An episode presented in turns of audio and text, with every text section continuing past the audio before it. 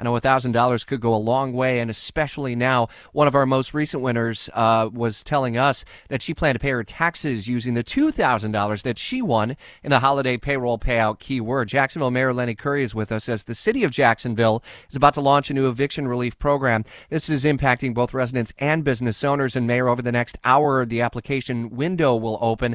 How busy do you anticipate this being? How quickly will the $5 million uh, ultimately dry up, do you think? Well, good morning. Thanks for having me. Um, yeah, let me give just a quick background on this. Uh, the Jacksonville Bar Association identified a program in Orlando that provided relief to tenants and landlords, uh, mortgage companies, foreclosures, evictions, etc., that had been rolled out and run successfully. They brought the idea to us and asked if we would partner with them. They be they would be willing to administer it, do the operational side of it if we could find the dollars. Thought it was a great great great program. There's real need out there with about 8,000 uh, evictions and foreclosures happening in our city right now. So we appropriated five million dollars with our city council uh, for this phase.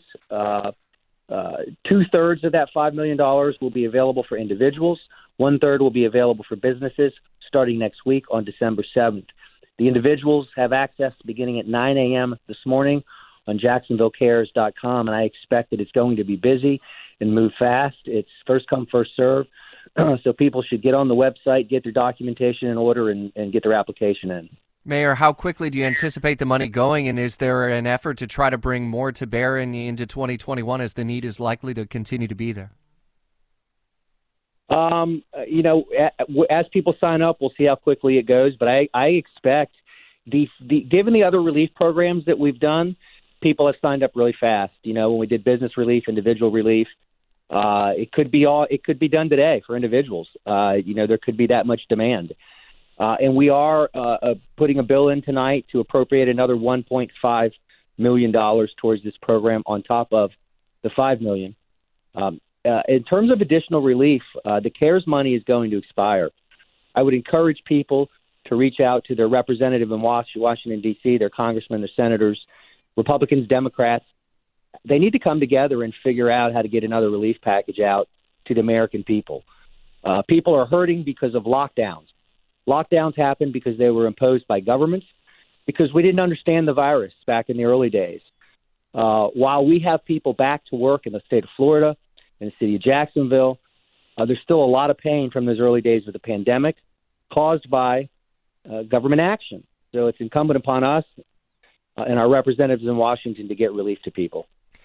Obviously, we're in a transition time right now in so many ways. We're transitioning from one administration to the other, it would appear, though that is still very much in flux. And then, obviously, with the Congress uh, transitioning out, it, it, what's the level of worry that this could be well into January before Congress even takes up yet another plan and another bill? How far behind might that put someone who is teetering on the edge? What other options and levers can city government pull to help them? Continue to do programs like this and other programs we've done. You know, I would uh, just remind people that when COVID started, uh, the first month back in March or April, uh, we worked with VyStar Credit Union to create a bridge loan program for businesses so they could keep their employees. That worked successfully. Uh, we deployed dollars uh, to people that had needs. We, we actually passed out checks based on those that qualified at the main library downtown. That relief helped a lot of people. Um, uh, and here's another program. So uh, we're going to continue looking for creative ways. We appreciate the Jax Bar Association bringing this idea to us, and uh, we're just going to keep trying to do what we can to help people um, uh, get back on their feet and be able to take care of their families. On the virus itself, Mayor, I know you're in close contact with the hospital CEOs and others on the front lines of this fight every single day and every week. What's the story that you're hearing about the coming next few weeks post Thanksgiving and as we're moving into the Christmas season? We're hearing guidance from the CDC and other federal health officials about staying home for the holiday season. Are, are we about to see a major surge in Jacksonville? Uh, we have community spread happening right now. Uh, we've seen a steady increase over the last couple of weeks. Um, no spikes, but a steady increase. Uh, not not a surprise, by the way. We we've long been saying the virus is with us until a vaccine is distributed. We're gonna have to learn to live with it. Try to live normal lives as we can, in a safe, responsible way. Hospitals are busy, but they uh, they can handle uh, their load. I am in regular communication with them. Um, by the way, uh, as many have told me, they're busy with a lot of stuff non-COVID related. Right. Hospitals usually operate at high occupancy rates. They have to. That's uh, they have to take care of people, and that's their business model. Uh, but they have flex plans in place in the event uh, the COVID load uh, becomes uh, strenuous. The point is, there is community spread. They're busy, but they're handling it, uh, and we just need to do our part as a community to be as responsible as we can. Uh, before we let you get in, we, you you have been gracious with your time, so we appreciate it. I don't want to keep you too much longer. And again, you can uh, head to is it jaxcares.com where you can go to uh, begin the application process at uh, nine o'clock.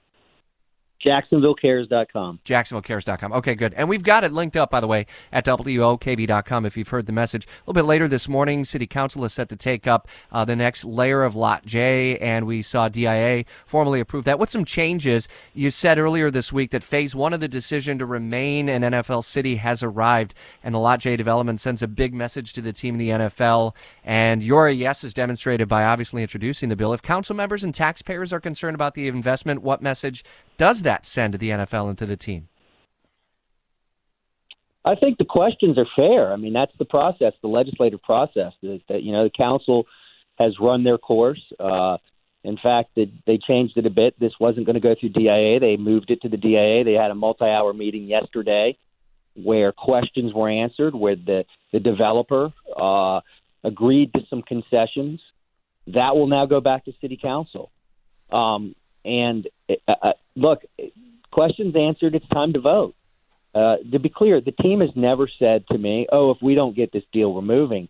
But let's be real. Uh, you have the owner of the team that has this visionary idea and project in which he's willing to invest hundreds of millions of dollars in our downtown in a city-owned asset. We're going to own those many of those assets, and if if our policymakers reject that, that sends a huge message about their view of the vision of our owner and where he thinks he can take this team.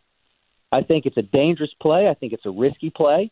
Um, this deal has been the magnitude of these numbers has been in the public sphere for over a year. I introduced an original term sheet over a year ago. While there's been changes and tweaks, to be clear, the magnitude of this investment has always been out there for over a year. Council members that were reelected knew that council members that were elected for the first time knew that. So the idea that DSB is, is being rushed is, uh, is, in my view, an event to stall, not have to take a vote right now. Um, Jack. I think so. I think it's time. I'm a yes. Jacksonville Mayor Lenny Curry. We've always said we wanted to be. We'll uh, we'll be following the story as uh, we see council members uh, getting back together this morning. WOKV's Hannah Lee going to be updating the story. And again, JacksonvilleCares.com is how you can apply for the uh, eviction and foreclosure relief. That starts at 9 o'clock this morning. I do appreciate your time, uh, Jacksonville Mayor Lenny Curry on Jacksonville's only all news morning show. Uh, so we're running a little bit behind as we typically do when we do pause down and we bring in some of the local officials on issues related to COVID, the pandemic, and whatnot. And we want to make sure that we bring you as close as we can to the best of our ability. Uh, yep, no problem to uh, to bring you these uh, stories.